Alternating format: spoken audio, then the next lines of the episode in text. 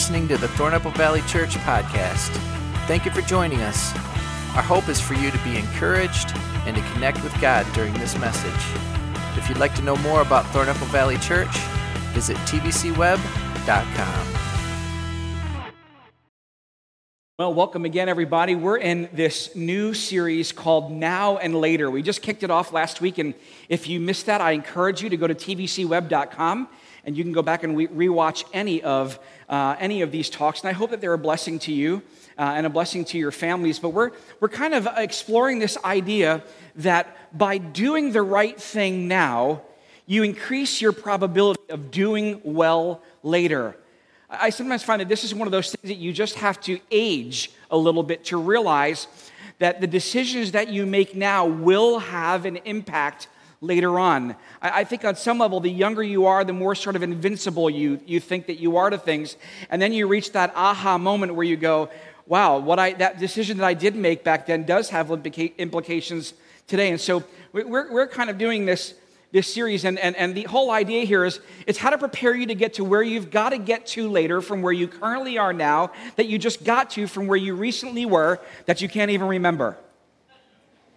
That's pretty much the idea. Everybody got that, right? Okay, repeat it with me. No, I'm kidding. How to prepare to get to where you've got to get to later from where you currently are now, that you just got to from where you recently were.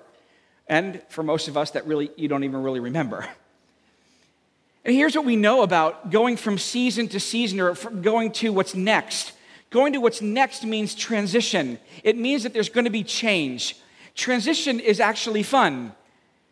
But change can bring a lot of stress. Change is where you get into the thick of it, into the weeds of it all, and it means it's going to cost you. And so I want to talk to you about moving from here to there. It's really, it's all about motion. It's about progress. It's about the changing of the seasons uh, in your life. When I go to pack for a trip, uh, there's a number of things that go into the bag for me, if you will. You know, you, uh, you pack the essentials and whatnot, but there's one thing that is always you on my person that goes with me on every trip. And I don't know if this is the, case for you, but I always pack some Dramamine with me.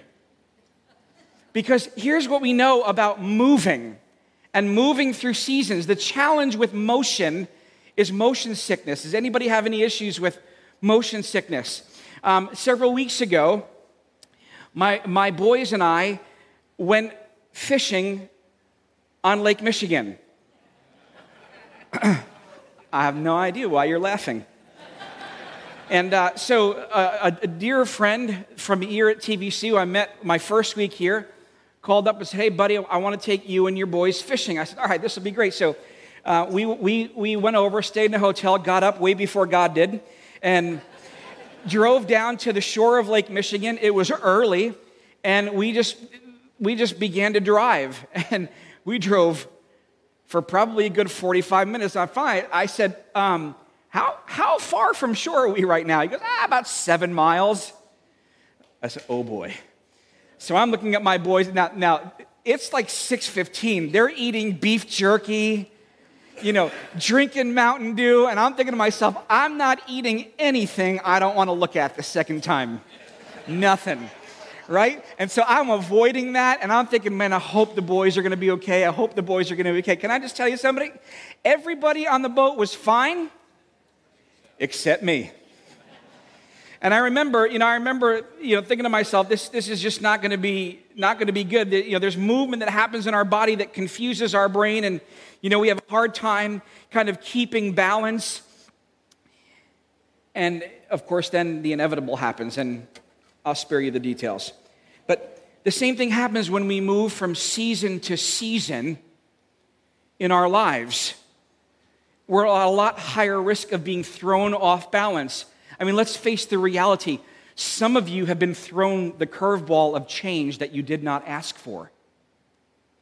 It's been in a job, it's been in a relationship, it's been in, in so much of what we see going on around us. These have been some challenging times that we've been in.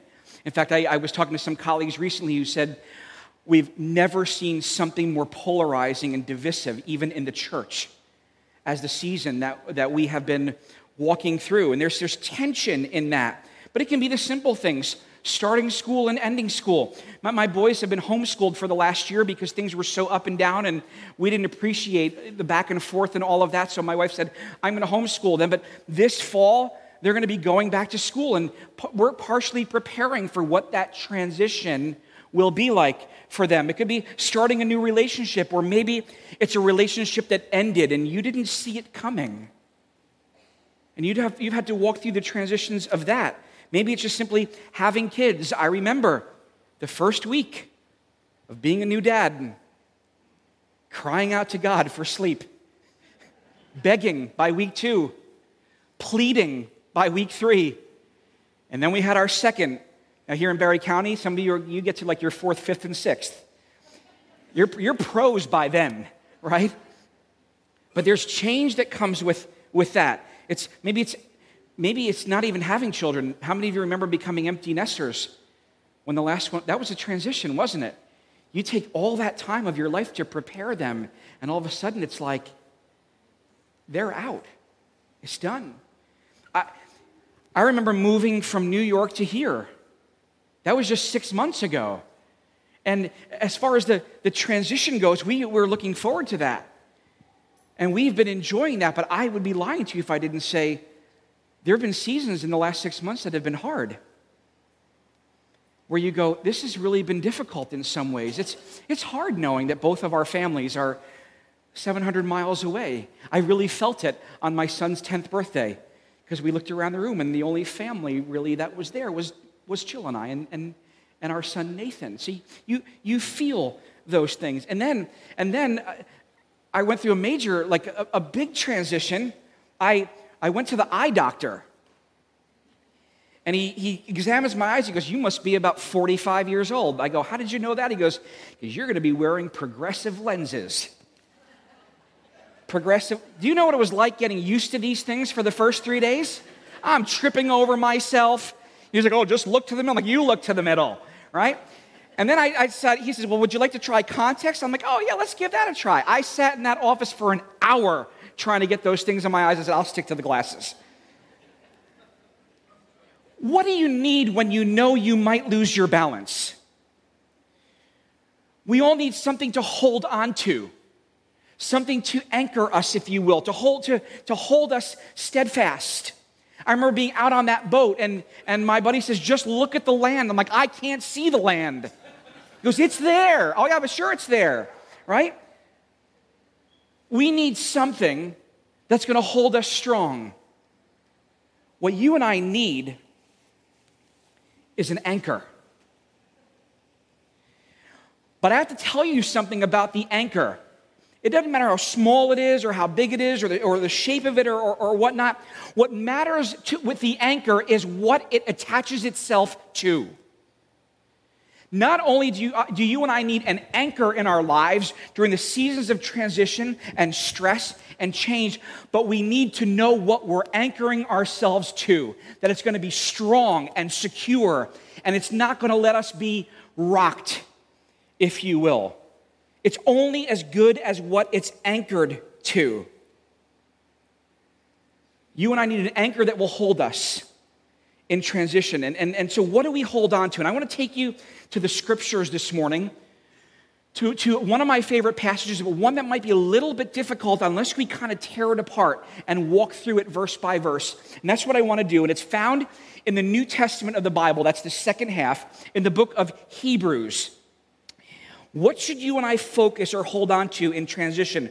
What's our anchor in the middle of it all? Whatever it is, you need it in your travel bag. And the writer says this People swear by something greater than themselves. This is, is kind of deep, and I, I'm not sure I'm smart enough to fully explain it, but we all want something or someone greater than ourselves in times of change and transition. Look, there's a lot going on in the world right now. There's a lot going on not only in our backyard, but in, in our nation and in the world around us. It can seem uncertain, it can seem fearful, but I think that by the end, you will realize that we have a hope and an anchor that is greater than all of that. All of it. And it's important.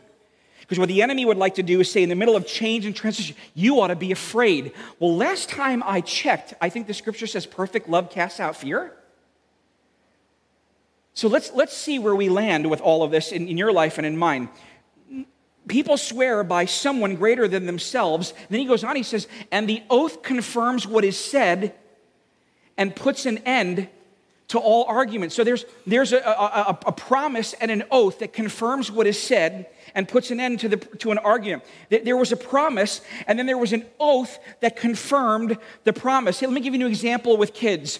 I could say to my children, um, I'm going to take you to get ice cream. And for my kids, that's a good day. What I don't say to my kids, but what would take it a significant step further, is if I were to say to them, I swear on my grandmother that tonight we will go and get ice cream. Now that sounds extreme, doesn't it? But here's the thing if I make that statement, you better rest assured I better take him for ice cream.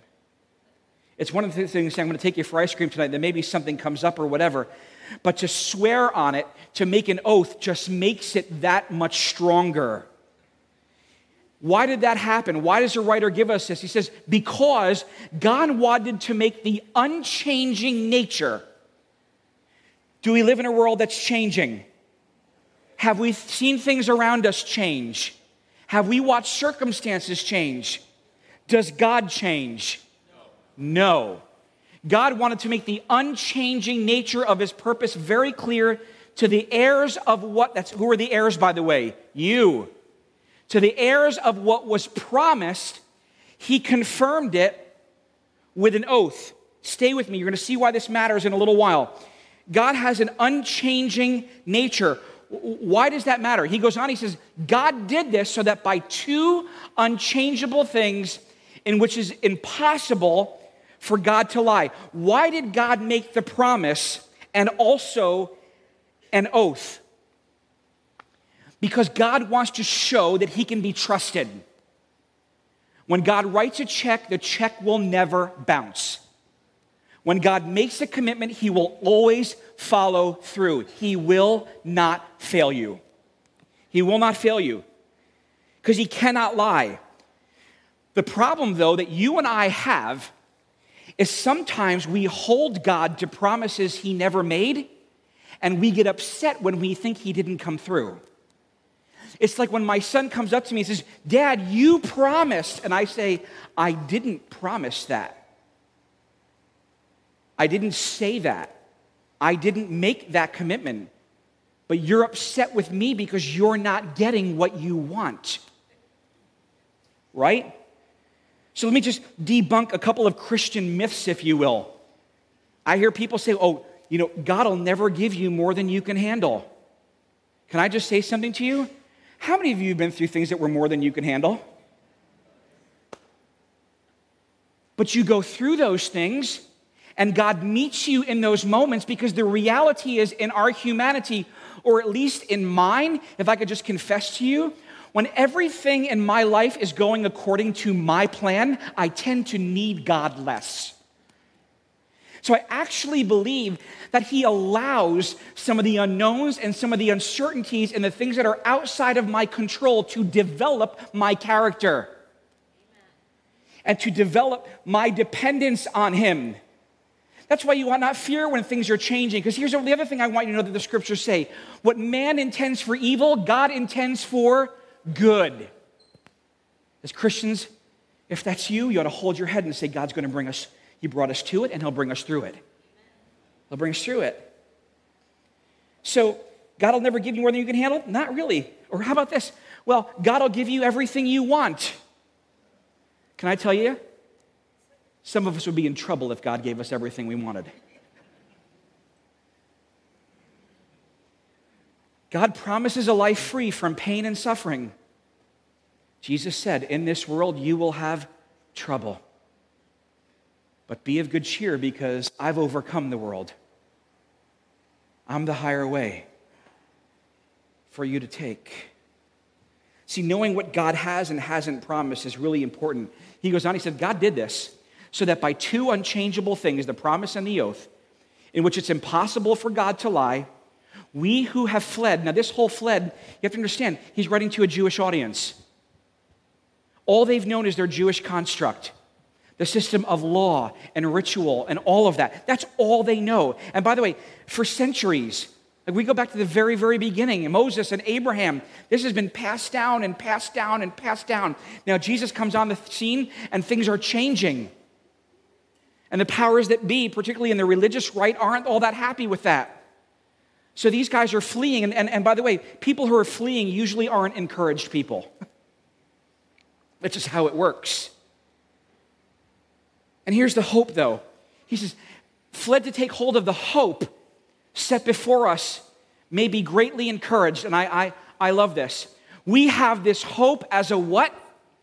An anchor for our what? Our souls firm and secure. Your soul needs an anchor. Your body's going to fail you.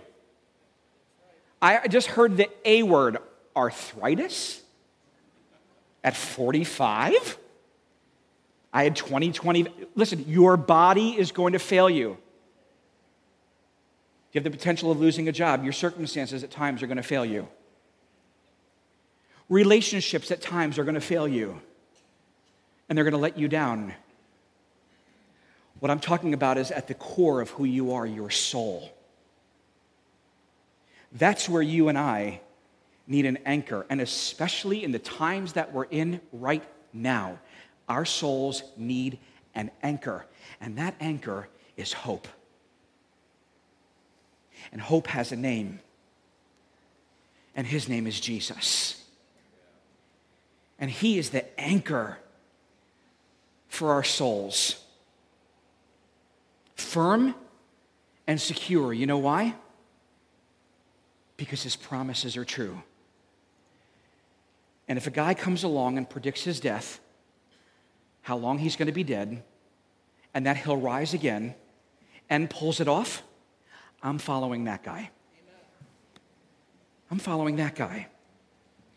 Horatio Spafford knew something about life's unexpected challenges. Here he is, an elder in the Presbyterian church, successful attorney, a real estate investor who lost everything during the Chicago fires of 1871. Around the same time, his beloved four year old son died of scarlet fever. Thinking a vacation would do his family some good, he sent his wife and four daughters on a ship to England, planning to join them after he finished some business at home. However, while the ship was crossing the Atlantic, there was a terrible collision. More than 200 people lost their lives, including all four of Horatio Spafford's daughters. His wife Anna survived the tragedy, and when she, she arrived in England, she sent her husband a telegram. Can you imagine this would be the equivalent of you getting this in a text? And his wife said, Saved, alone. What should I do? Horatio immediately set sail for England. At one point during the voyage, the captain of the ship aware of the tragedy that had struck the Spafford family, called him to the top deck to tell him that they were passing over the spot where the tragedy had occurred. As he thought about his daughters, as he thought about his family, words began to fill his heart. An anchor the anchor of his soul became greater than the realities of that moment. And of all the things a man could write after losing four of his children, here are the words that he penned.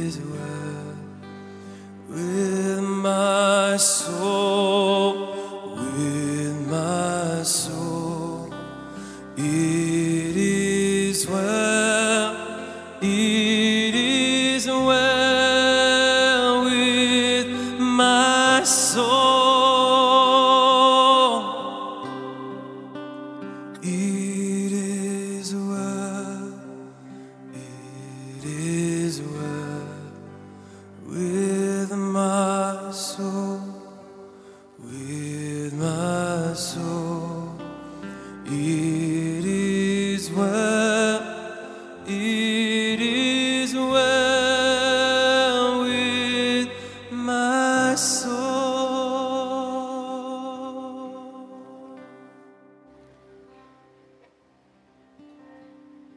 You see, hope in the middle of the storm is an anchor for our motioned, sickened souls. It's the anchor that says, when you could not carry yourself, God says, I'm carrying you. And I'm holding you. This isn't just any kind of hope. This is, this is a God infused, Jesus sealed hope that will carry you through even when you can't carry yourself. See, our hope is anchored to God's presence, His protection, His purpose, and His promises. His presence says, I'll never leave you or forsake you. The very last thing Jesus said was, I'm with you always till the very end of the age. See, see, hope, the hope of Jesus is the anchor that tells us we are not alone. And when we walk through circumstances and we go through things that we don't understand, it's God's purpose and protection that hope is an anchor that trusts God is going to use this. He's going to use it in my life. Is it possible? Is it possible that all the unknowns and this season of unrest, that perhaps God is going to use it for something greater than you and me?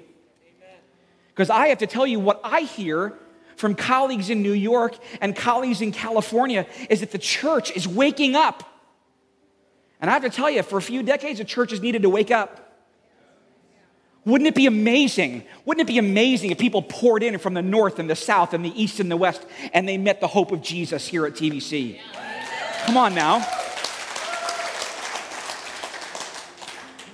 It's purpose and it's protection because people decided to put their trust in an anchor bigger than themselves. And here's what we know the strength of any relationship is directly proportional to the amount of trust in the relationship. That's what you and I need. And, and, and by the way, the promise in it all is that hope is an anchor that believes this is not the end. Or as my mom sang so beautifully at my grandfather's funeral, and my mom, she can't sing, but she sang, This world is not my home, I'm just a passing through. My treasures are laid down somewhere beyond the blue. The angels beckon me from heaven's golden shores, and I can't feel at home in this world anymore. This world is not your home. You and I are just passing through. And there's a beautiful place in glory called heaven that God's preparing for every one of you who put your hope in Jesus Christ. And that gift is a free one, and He's calling you to it. So I, I, would just, I would just say to you, it's never over because of what God has done. So I want to invite you today to start clinging to the hope now, so that you won't be shaken later when the storms rise and the uncertainties of life come. Hope will anchor your soul. Some of you today, you feel a little bit stuck. You, you, you struggle in your heart and in your mind, and And we've got folks standing by that want to walk through, through life with you and, and help you find the hope. And maybe if that's you and you feel yourself caught in despair, just quick, quick side note, just text TVC Hope to 77948 and reach out to someone who will confidentially listen to you. But there's some of you today that you've had taken life into your own hands for so long. And Jesus, the oath and the promise, is inviting you into a relationship with Him. There are others of you that have been following Jesus, and you're carrying some things you've got to lay down. And sometimes one of the first steps in doing that is by saying to somebody, I, I need to lay this down. Will you pray with me? So we're going to do two things right now that maybe one of them is a little bit different, perhaps, in stuff we've done at least since pre COVID. First, I want to pray with you because some of you here today, the Holy Spirit is working in your life and saying, Give your life to me, and I'll carry you through. And today might be your day to give your life to Jesus. But some of you today need to take a step, a tangible step, and let somebody pray with you. So when I'm done praying, I'm going to invite some of our prayer team to come. And my, my wife's here. She'll meet me down the front. We're just going to be across the way here. And we're going to sing. And as we do, it doesn't matter where you're at or what you're going through or what you're carrying. Would you come out of your seat and find somebody down here? We'll stay as long as we need to to pray for as many people as we need to. But I believe that today is the day that God turns your despair into hope and shows you that He's willing to carry you through. Let's pray. Father, thank you for this day and thank you for your love for us, for your mercies that are new every morning. If you're here today and you've not given your life to the anchor of our hope, whose name is Jesus, his arms are open today and he'd love to invite you into his family, to call you his son or his daughter. You simply need to say, God, I'm inviting you into my life today. I'm putting my hope in Jesus, and my life is in your hands. Hold me and carry me. Thank you for the gift of a relationship with you. We love you. Now, Father, I pray for my friends who are here today that are watching online or sitting in this auditorium who are carrying a weight that it's time to lay down. As we open the front of this place today, bring us, God, to lay those things at your feet, to find our hope in you. Amen. Thank you for listening to the Thornapple Valley Church podcast. If you found this message encouraging, we invite you to share it. For more information, visit tvcweb.com.